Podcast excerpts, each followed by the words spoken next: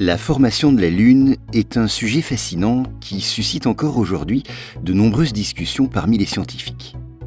Toutefois, la théorie la plus largement acceptée est celle dite du Big Impact, aussi appelée la théorie de Theia.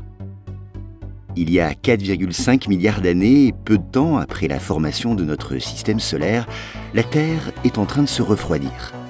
Mais sa température est encore élevée, de l'ordre de 1100 degrés Celsius. C'est alors qu'une autre planète, de la taille de Mars, mais légèrement moins massive, nommée Theia, se dirige tout droit vers elle.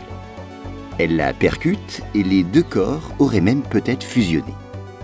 Ce qui est certain, c'est que de ce choc gigantesque sont éjectés une grande quantité de débris. Des débris qui se mettent à orbiter autour de la Terre.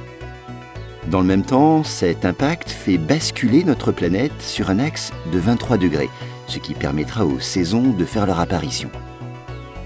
Et puis les débris, en orbitant autour de la Terre, s'agglomèrent sous l'effet de la gravité, formant finalement un corps sphérique, la Lune.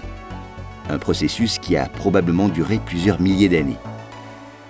Alors même s'il en existe d'autres, c'est vrai, cette théorie de Theia explique plusieurs caractéristiques uniques de notre satellite, comme sa taille par rapport à la Terre, plus grande que la plupart des autres lunes en proportion de leur planète, mais aussi sa composition, similaire à celle de la croûte terrestre.